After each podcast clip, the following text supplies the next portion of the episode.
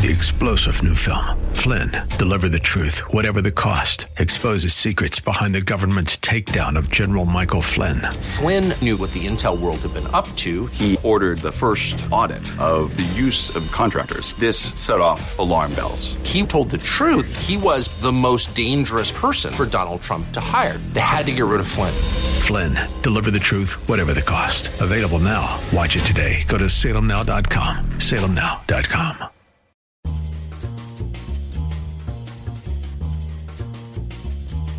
Today on the Town Hall Review with Hugh Hewitt, brought to you in partnership with the Pepperdine Graduate School of Public Policy. Florida Congressman Matt Gaetz led the coup against Kevin McCarthy this week. It's something Speaker McCarthy hasn't delivered, and that's why I've moved to vacate the chair. Speaker Emeritus Kevin McCarthy gave a gracious concession speech. Doing the right thing isn't always easy, but it is necessary. We'll hear from two congressmen among the 95% of the GOP caucus who did not go along with the 10 knuckleheads who bled and then knifed Kevin McCarthy. Here's Ohio's Mike Turner. Kevin McCarthy was delivering for the American public. He was making certain that he was negotiating hard bargains with a Democrat Senate and a Democrat president. And Darin LaHood of Illinois. It was like this open family fight in front of everybody. It was like a divorce that everybody watched on the House floor. All this and more. I'm Hugh Hewitt. Great to be with you. Catch my program each weekday morning live, 6 to 9 a.m. Eastern Time, and on demand 24 7. Learn more at hughhewitt.com. Follow me, please, on Twitter X at Hugh Hewitt. Follow this program as well at Town Hall Review. We'll begin with the big news on Capitol Hill. For the first time in our nation's history, Kevin McCarthy, the Speaker of the House of Representatives until Tuesday, was ousted. Florida Representative Matt Gaetz, allegedly a Republican, led the effort. Mr. Speaker, my friend from Oklahoma says that my colleagues and I who don't support Kevin McCarthy would plunge the House and the country into chaos. Chaos is Speaker McCarthy. Chaos is somebody who we cannot trust with their word. The one thing that the White House, House Democrats, and many of us on the conservative side of the Republican caucus would argue is that the thing we have in common Kevin McCarthy said something to all of us at one point or another that he didn't really mean and never intended to live up to. These last few days, we've suspended the momentum that we had established the week earlier, where we were bringing bills to the floor, voting on them, staying late at night, working hard. That's what the American people expect. It's something Speaker McCarthy hasn't delivered, and that's why I've moved to vacate the chair. A grand total of 10 members orchestrated this, seven of whom joined Gaetz in bringing the McCarthy speakership to an end. Andy Biggs of Arizona, Ken Buck of Colorado, Tim Burchett of Tennessee, Eli Crane of Arizona, Bob Good of Virginia, Nancy Mace of South Carolina, and lest we forget, the first stones were hurled by Dan Bishop of North Carolina and Ralph Norman of South Carolina. But they both have statewide ambitions, so they hid when the final vote came along, having bled, having knifed Kevin McCarthy earlier in the week. Don't forget Maryland Matt Rosendale, who wants to be a senator from Montana, even though he's from Maryland. Those eight, along with supporting role played by Dan Bishop and Ralph Norman, did what they had to do to work with the Democrats, all of them who were there, to toss out something that had never happened before the motion to vacate. And the first time in the history of our country, we removed the speaker mid session. I turn to Ohio's Congressman Mike Turner. Mr. Chairman, I am curious if you think it is possible for Speaker Pro Tem McHenry to put together an 18 month spending plan, bring it up with the 90% of the caucus that are normal conservative Republicans, get a few Democrats to sign on because they get a couple of things that they want, and then send it over to the Senate. Because this is a dysfunctional House with these 10 people, and it's not going to get better. Do you think that's possible to do it that way?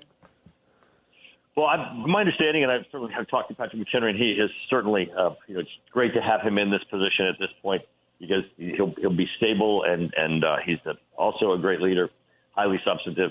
Uh, but according to the rules, he, he only has the authority to be able to convene the House for the purposes of electing uh, a speaker and, and, a few other administrative items. Uh, so those types of, um, of, of big policy issues, I, I think, would evade him. Uh, but you know, Hugh, you're, you're absolutely right. That the, we, we've got to govern, and uh, people can't just sit on the sidelines and expect that we're going to be able to get anything done. Uh, will any of the 10 be in any way punished? Newt Gingrich watched them all exiled and primaried. I have no idea what the authority of the caucus is other than to change their office. I'd put Matt Gaetz in the basement if you have a basement. But what is the what can the caucus do? Well, there's no question that, that these individuals have changed their relationship with the rest of the caucus. And, uh, you know, I think our first number one job is, is to get a speaker elected. And then, you know, after that, we need to have a, discussion as to what our rules should be uh, so that this doesn't happen again. Um, and then a, a, I think, obviously, an analysis of, you know, how, how was it that this was allowed to happen and make certain that as a team we stay together and uh, corporately uh, this isn't allowed to happen again. I appreciate that. Very last political question. Have you talked to Jim Jordan yet? I, I spoke to both Jim and Steve Scalise uh, last night as when we were all leaving the, the, the Capitol. Um, the uh, um, privately had opportunity to, to speak with them. I I, um, I know that either one of them are, are have great talent, and we got a good bench. So I do believe that whoever becomes our next speaker is going to be able to lead this house as long as we change the rules and give them the power that they need so that we don't have again this Donnybrook of a, of a handful of people uh, taking down the entire House of Representatives. Are these not? Are there any of them repentant? Are any of the ten saying to anyone, "Oh, I screwed up. I'm sorry"? You know, absolutely not. And you know, you know, two things here. You know, one, you know, Kevin McCarthy was doing a great job as Speaker. Uh, he was delivering for the American public. He was making certain that he was uh, negotiating hard bargains with with a, a Democrat Senate and a Democrat president. Uh, he was making that difference of a Republican leading the House.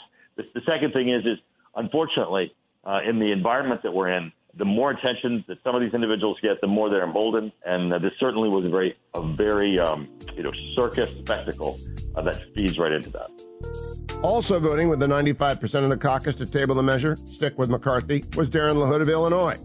He was a guest of Dan Proft and Amy Jacobson on AM 560 The Answer in Chicago. Well, I know you and uh, your caucus mates in Illinois here, Mary Miller and Mike Bost, all voted to keep uh, Kevin McCarthy as well. What was what was your calculation in that decision? Well, I, I think Kevin deserved a chance to continue to be Speaker. Uh, while not perfect, uh, he's done a fairly good job over the last nine months. Remember, Dan, this is a math problem you know, we're one third of the government. Uh, we're facing the Biden administration in the White House. We're facing Senate Democrats and Senate Republicans. So it's one versus three. That's number one. Number two, we only have a four seat majority. The expectations were so high for what people wanted. Kevin did a decent job with the hand he was dealt with. And what was frustrating, it was like this open family fight in front of everybody. It was like a, a, a divorce that everybody watched on pay per view on the House floor, which uh, was frustrating and disappointing. And then, process wise, to think that eight people could side with 210 Democrats to throw out our Speaker of the House, that part was extremely frustrating. That's why I supported Kevin. I think he, while not perfect, has done a decent job. And frankly, I don't think we're going to do much better moving forward. So um, it was like negotiating with the Taliban with these eight people. Uh, they had grievances and personal vendettas against Kevin, and I think that's what a lot of it was. Did Kevin try? Or, I'm sorry. Did Matt Gaetz try and get you on board with his group? No, Matt Gaetz is all about Matt Gaetz. Uh, it's all about clicks. It's all about likes. It's all about raising money. It's all about trying to run for governor in 2026 to me, Matt has been on the same side of every uh, different issue. I mean, he's he, he's all about Matt Gaetz. Uh, what about some of the others that joined with him? I mean, um, I know a lot of people were raising questions about Nancy Mace from South Carolina, who you know isn't always uh, in lockstep with the conservative position on things. Ken Buck. Tim Burchett from Tennessee. What what about some of these others? I, I, is this is this a Gaetz caucus, or do they have their own personal grievances, or did they just feel like they could do better for Speaker? What was that dynamic? Well, I, I don't want to get into the personal relationships and why people made their decision, but I think it was a small group. I think Nancy Mace, again, she, she's all about herself. She's very narcissistic. She has been supportive of McCarthy and then against McCarthy. She's hated Matt Gaetz, but it was about her getting attention more than anything else. Tim Burchett, I like an awful lot. Ken Buck is a very solid, conservative, smart, conscientious guy. I think he that was a conscious decision for him to make. And listen, Matt Rosendale's running for Senate in Montana. That's why he made the decision he did.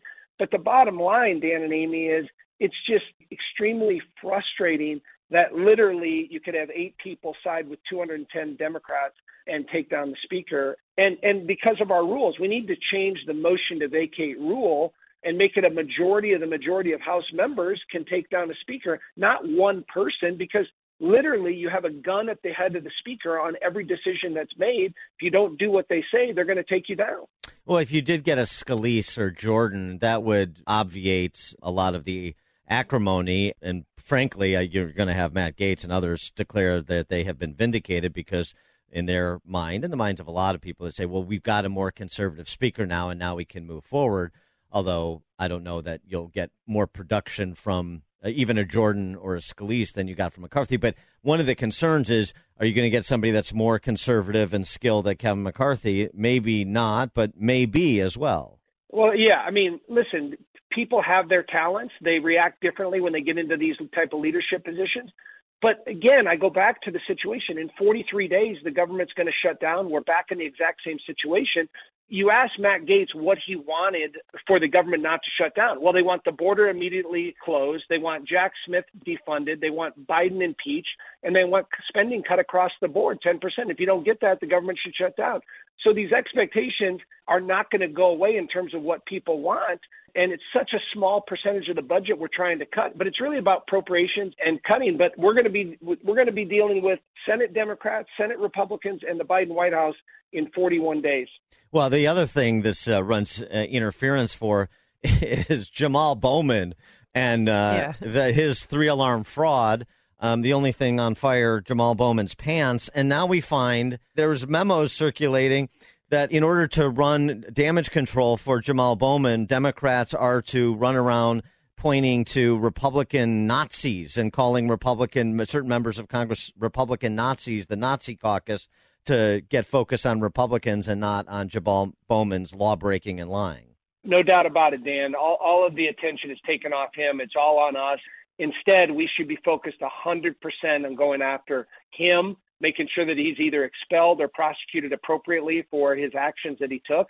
But but all these other things that again people are focused on and what the country wants us to focus on.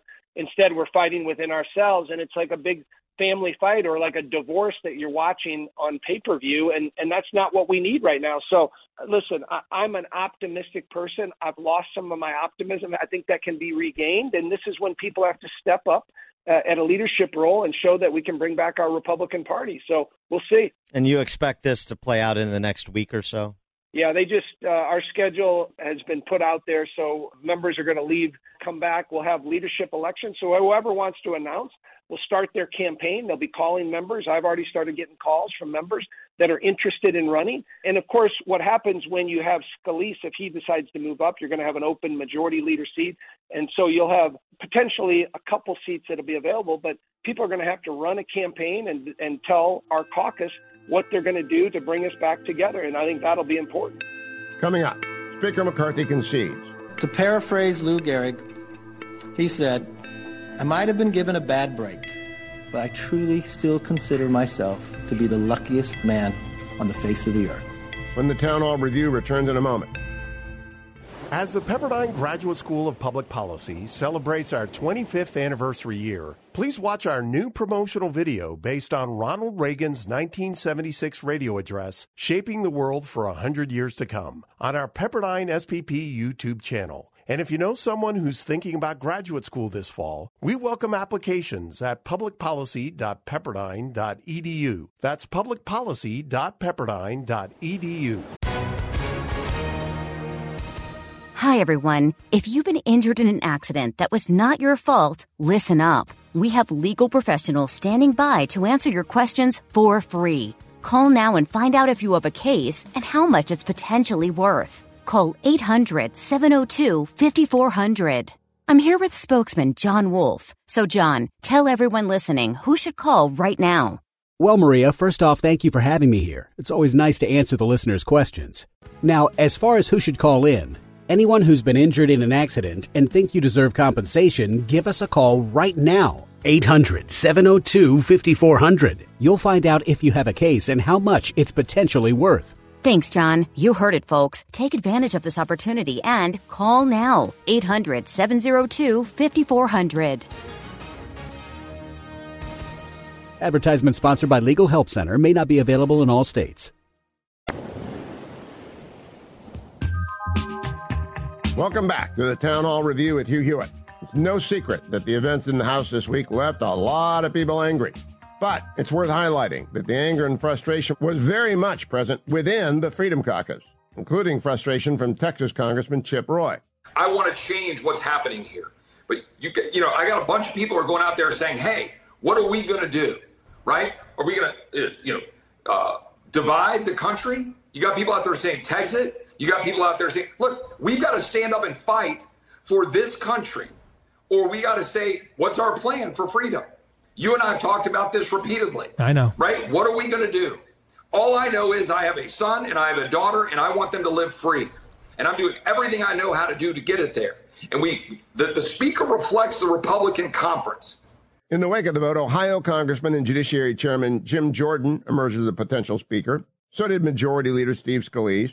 There may be others. I want to emphasize that neither Steve Scalise nor Jim Jordan joined in the knifing of Kevin McCarthy. They did not want to go in this direction. Here's Jim Jordan on the House floor on Tuesday. January 3rd, we said the 118th Congress is about three things pass the bills that need passed, do the oversight work that needs to be done, and stop the inevitable omnibus that comes from the United States Senate right before the holidays. Kevin McCarthy has been rock solid on all three. We have passed the bills we told the American people we would pass. 87,000 IRS agents, that bill, that bill passed. Parents' Bill of Rights, that bill passed. Energy legislation passed. Border security, immigration enforcement legislation, the strongest bill ever to pass the Congress, passed earlier this year. We have done what we told them we were going to do. We can't help it the Senate won't take up those good common sense bills. They'll have to answer to the American people come election day. Oversight.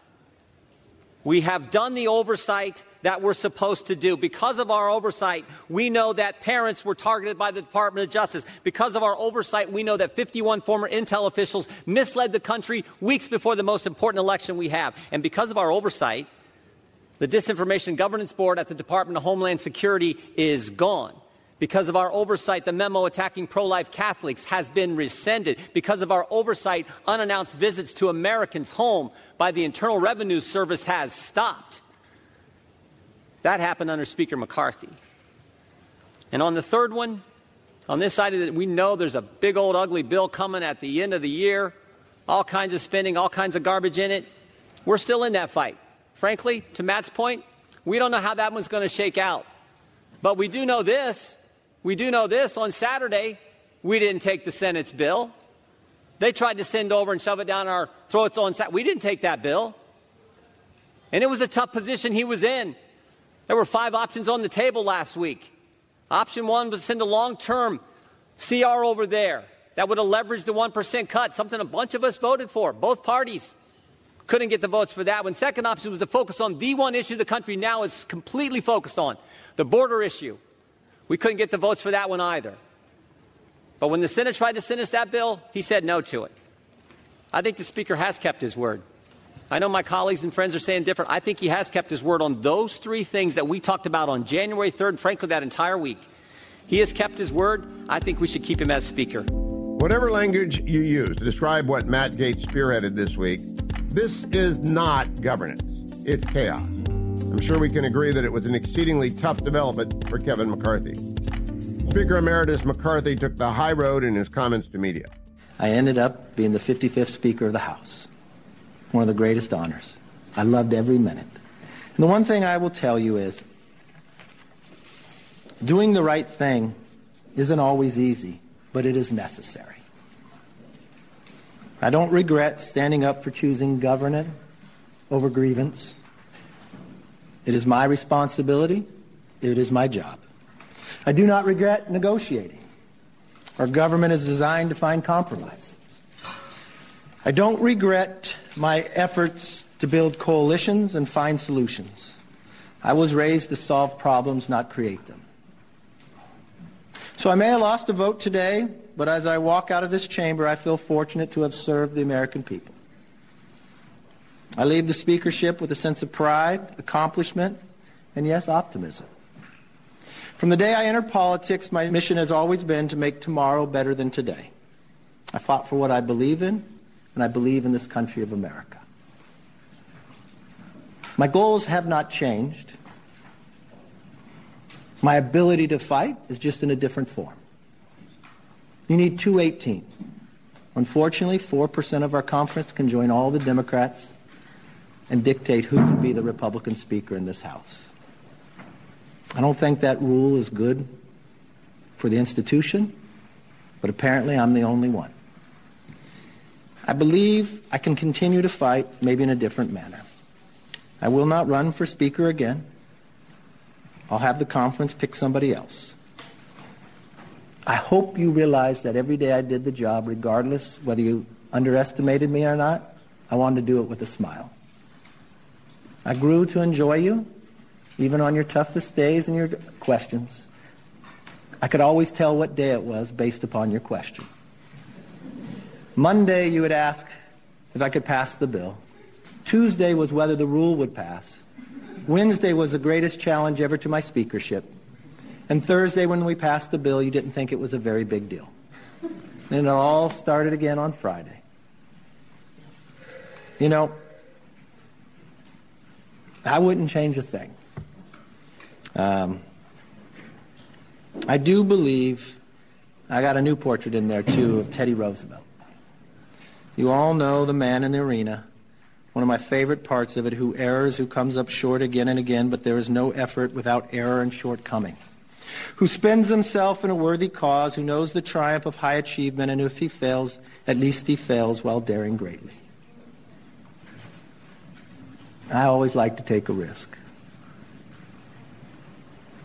Saturday, I took a risk for the American public. Regardless what anybody says, no one knew whether that would pass. The Democrats didn't want that bill. Yes, they pull a fire alarm. Yes, they do their conga line. Yes, they wanted to delay. But it was all for the American people. I could not look the troops in the eye and say I would not pay them. For those who spoke on the floor, I thank them for their positive talks. I don't know what those who voted against and said there was some deal, they were never a part of any deal. For those who said about what we accomplished, I'm proud of what we accomplished. From the Parents' Bill of Rights to our energy bill. But if they want to hold me liable because the Senate didn't take it up or the President didn't take it up, that's politics, for what I know. But the one thing I do know this country is too great for small visions of those eight. To any child that are listening and who are coming to visit the Capitol, this is a place I want you to visit. I liked opening the Capitol back up again. I liked taking away the metal detectors. I liked committees to being able to work. I liked people being able to visit. I hope you liked being able to be back in. I think it was important that that members actually show up to work as well.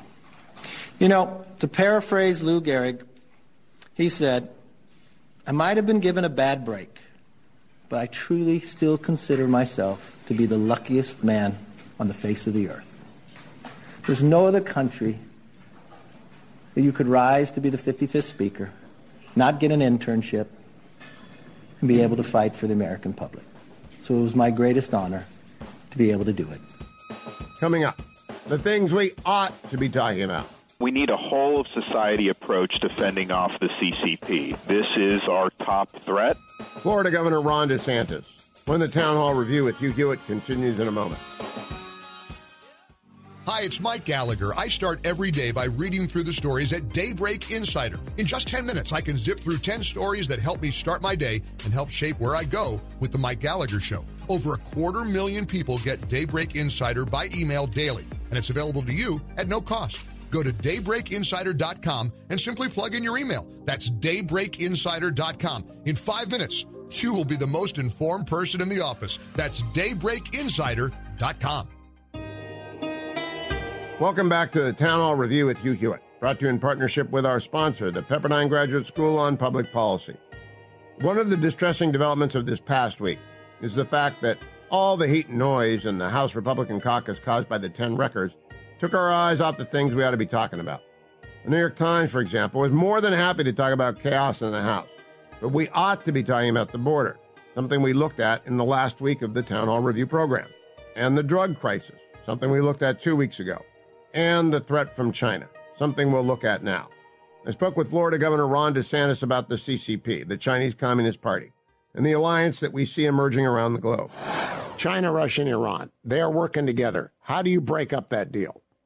Well, we need a whole of society approach to fending off the CCP. This is our top threat. This decade will be the decisive decade. This is uh, technological, economic, cultural, all of those things we need to have national policy geared towards fending off the CCP. And I think that Washington's policy, the the DC kind of smart set, they've had all bark and very little bite with respect to China. I think on the current course, China will surpass us as we get into next decade. So some of the things we're going to do, you need more hard power in the Indo-Pacific. We are going to have a naval buildup. We'll have uh, we'll shoot for 355 ships after the first term and we'll get to 385 ships after term two. But I think even more importantly than that, reinvigorating our defense industrial base and our shipbuilding capacity so that within 20 years we could get close to 600 ships. I think that we had an opportunity when COVID hit to really mobilize the country behind a common purpose of fending off the CCP, and we could have started doing some of this naval buildup there. But that's really, really important. So we're going to do that. But I think everything we do is going to be viewed through the prism of how do we counter uh, the China threat. Obviously, there's other threats in the world. We'll deal with those.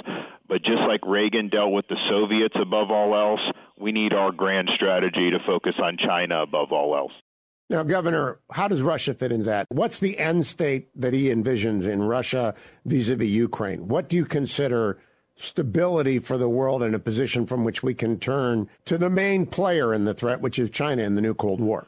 Well, we can stop empowering Russia through uh, dysfunctional energy policy. You can have the Green New Deal. I don't want that. I think it's bad.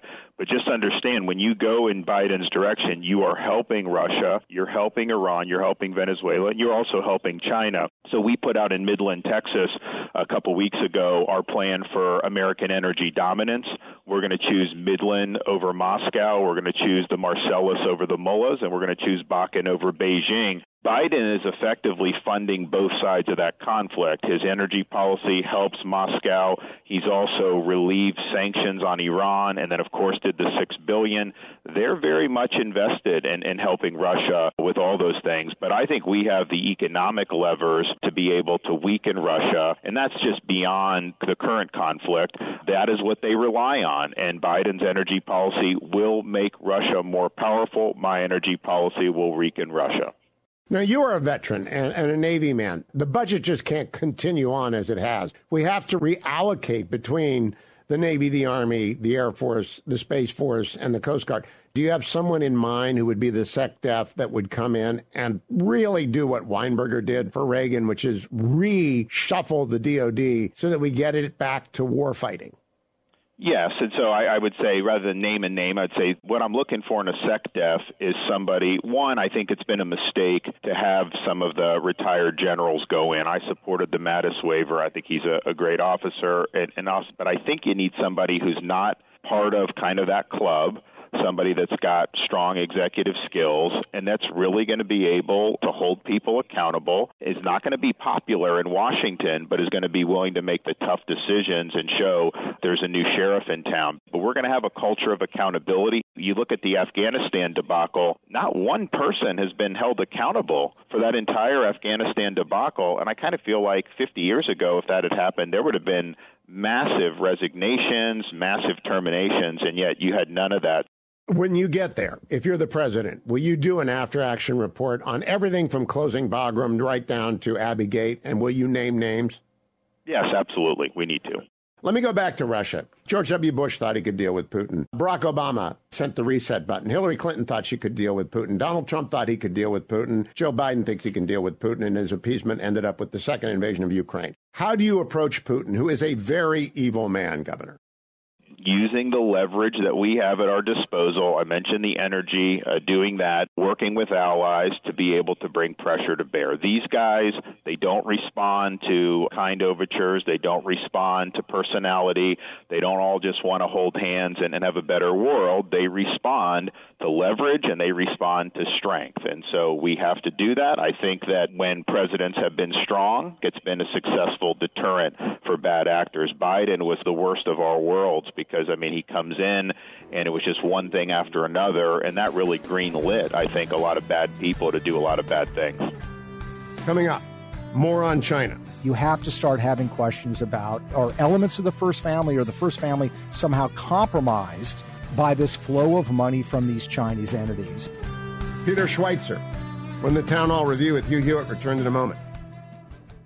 As the Pepperdine Graduate School of Public Policy celebrates our 25th anniversary year, please watch our new promotional video based on Ronald Reagan's 1976 radio address, Shaping the World for 100 Years to Come, on our Pepperdine SPP YouTube channel. And if you know someone who's thinking about graduate school this fall, we welcome applications at publicpolicy.pepperdine.edu. That's publicpolicy.pepperdine.edu.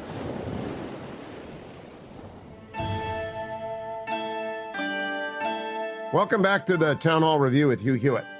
As serious minded national security conservatives seek to raise the profile of the threat we are facing from the Chinese Communist Party, we are, very quickly, bumping into the fact that the Biden administration is pretty much asleep at the wheel on this as it is on everything else.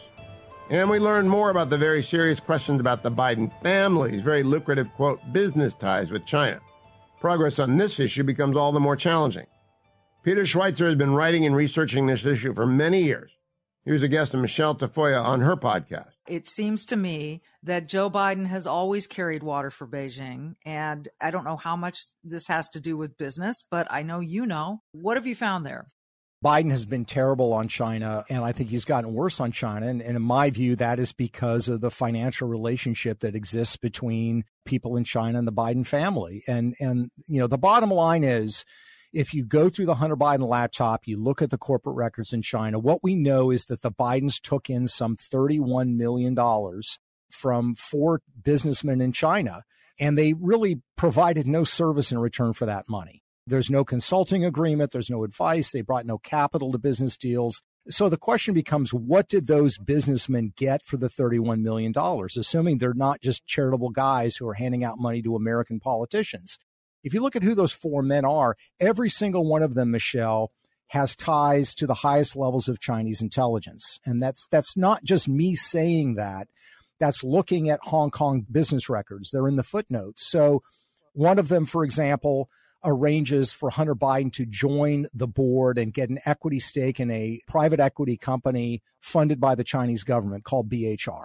Hunter has no background in any of this, but that's basically a $20 million payday the man that arranged that at the same time he arranged it for Hunter Biden was also business partners with the vice minister for state security, which is their spy apparatus in China. You look at the other three who, who arranged other deals or transferred money to Hunter Biden, same thing. So the question is, is this a coincidence? Are these guys engaged in charitable behaviors?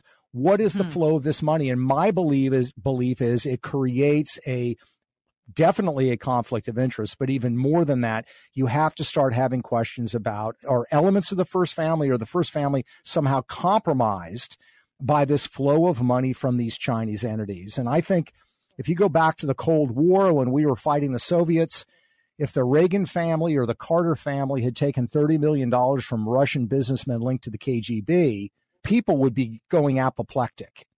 And why aren't we? Is it as simple as the mainstream media not wanting to reveal this? Why is this happening? I think it's a combination of things. I think number one, the media uh, decided, and they basically wrote this in in uh, 2017 in the New York Times on the front page. Their view is that Donald Trump represents, in their words, quote unquote, an existential threat to democracy, and that anything they do to aid him, which includes exposing his opponents, people like Joe Biden, they are somehow participating in the destruction of democracy. So they have made a concerted effort that they're not going to simply report the facts, uh, that they are going to uh, skew what people see based on information. Um, and I had, I've done numerous stories with the New York Times investigative team over the years, up until 2016, when Donald Trump became president. After that fact, they basically are not interested in anything that involves anybody like the Biden family. Um, so I think that's part of it. Uh, I think the other part of it has been the social media suppression of this story. They they yeah. suppressed when the New York Post came in 2020. There have been polls conducted afterwards that demonstrate that if Biden voters had known about this, um, it might potentially have changed the outcome of the election. We don't ultimately know. My view is, you know, Trump improprieties, Biden improprieties, put them all out there. Let the American people decide. That is Thank clearly you. not what the media is doing. Yeah, it's it's amazing. They see Trump as an existential threat to democracy. If everything in what you've researched, all of this money going to the Biden family, you know, you could say Russia's the most hostile, whatever. China certainly has more money than Russia yes, does. Yes. China is is hell bent on owning the world, and our president and his family has benefited from their government or their in- intelligence folks that's not a threat to democracy. no, I mean, exactly. I, I, don't understand. It's almost they're choosing the lesser of two evils or something. And it's, I, I don't see how you can say that's the lesser of two evils. I, I don't know. What do you think? No, I, I think you're right. I think you're right that that you know Russia is a declining power. It's yes. it's uh, demographically, financially, it is a declining power. China's an ascendant power. They're a much yes. more. I'm not saying Russia's not a threat, but China's a much bigger, more robust threat. And you're exactly right. I mean, again, if we had the Trump family getting $31 million from these Chinese businessmen, they would be all over it. They would be reporting yeah. it as they should. I'd be right there with them. But the fact is, is that they're not. So I would just ask people in the mainstream media to see, you know, maybe they are the existential threat to democracy because they're choosing to put their thumb on the scale uh, yes. uh, in a way that we shouldn't do it. Again, my view has always been, and some of the reporting is going to be good, some of it's not so good put all the Trump stuff out there, put all the Biden stuff out there, and let the American people decide. That's the way this should be done. There's no question about that. And this unequal treatment of these two people is ridiculous in my eyes because of everything you've just detailed. Today, here we sit with Russia having invaded Ukraine, and the strong argument is that we cannot let Russia get away with this because if they do, that's the signal to China that they can get away with invading Taiwan. It would have so many ramifications economically all over the world. I don't even think people have a clue what it would mean if China invaded Taiwan. Do you see those two things as being related? I do in a number of ways, and I certainly support the Ukrainian people. They're the victims here. You know, look, the, the Ukrainian government, they want to make Zelensky and his government sort of the, you know, Thomas Jefferson and the, the founding fathers. They're not, yeah. they're, they're corrupt. There's a lot of problems there, but still, this is about the Ukrainian people and their future, and we need to be supporting that. And look, there is a reason, I think, why while Russia went into Crimea under Obama in 2014, then skipped an administration, the Trump yes. administration, and then decided, okay, now Biden's in, now we're going to invade a second time. I think those events are that weakness is something that tempts people to take aggressive action. I think we have to be very concerned about that as it regards China and Taiwan. I think my instinct is China's going to wait to see what happens in the January 2024 Taiwan elections. If the KMT comes to power, which is pro Beijing, they'll be happier and they may not need to invade. Uh, if the KMT doesn't win, then I think all bets are off, and we have to, God forbid, consider the fact that they may actually move into Taiwan. Coming up. I don't think there is any doubt about it. While we've got this all going on, we've got a president and he can barely put a sentence together. So, how important are the next six, eight, ten months? More of Michele Tafoya with Peter Schweizer in the final segment of this week's Town Hall Review with Hugh Hewitt. Stay with us.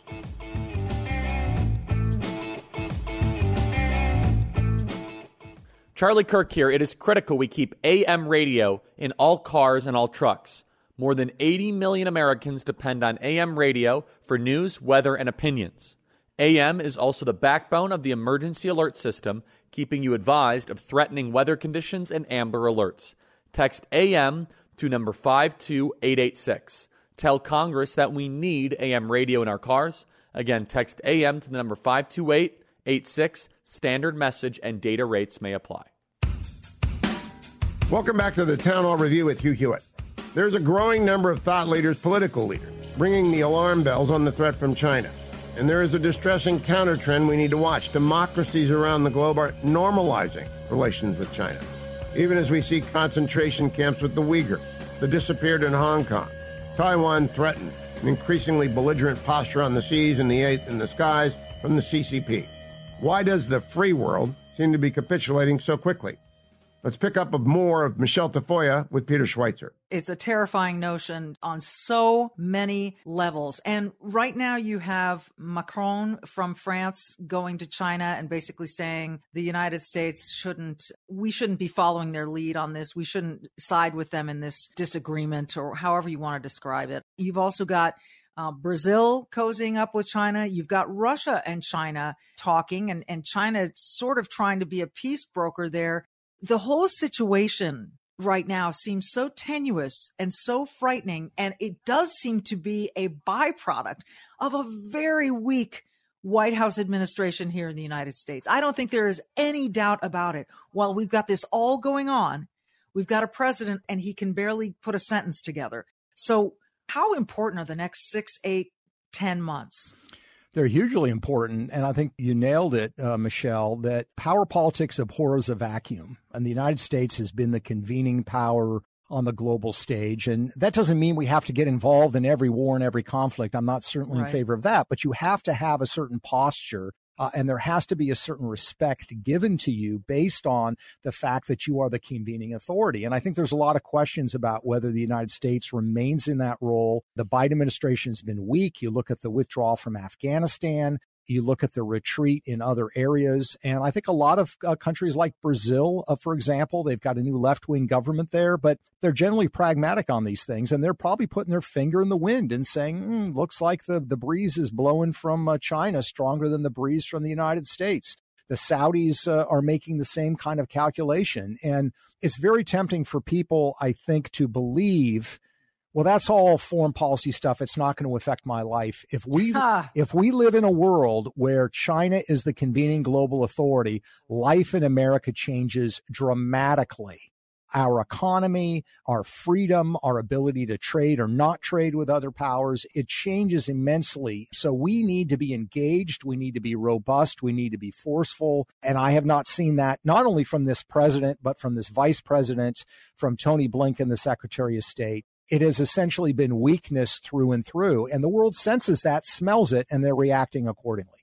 To think that, particularly as you mentioned, Wall Street and corporate America loves the deals they get with China. Yeah. And you go to any store, whether it's Target or Walmart, and you see how much is manufactured there. There's so much wrongdoing in China, so many human rights abuses, the Uyghurs you mentioned, and yet we remain so entangled Thank you for joining us for the Town Hall Review with Hugh Hewitt. Let me point out that you can catch our podcast at SalemPodcastNetwork.com. Among the other top podcasts you'll see there, Michele Tafoya, who you just heard, and my own, Highly Concentrated You. Special thanks to executive producer Russell Shubin, producers David Pouchon, Adam Ramsey, Alex Perez, Harley Eide, and of course, Duane Patterson. And let me say thanks once again to our sponsor, the Pepperdine Graduate School of Public Policy. I'm Hugh Hewitt. Thank you for joining us.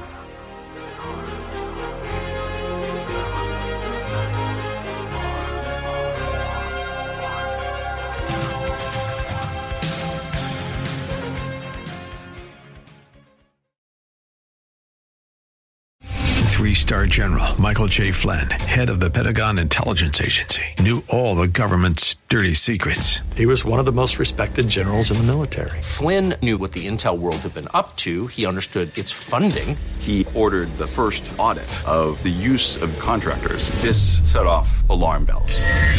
The explosive new documentary, Flynn, Deliver the Truth, Whatever the Cost, uncovers the facts behind this scandal. Flynn told the truth. He was the most dangerous person for Donald Trump to hire. I find out the worst enemy that I'm going to face in my life is right here in America. They took my assessment and they wanted me to change it. And I was like, I'm not changing it. They had to get rid of Flynn.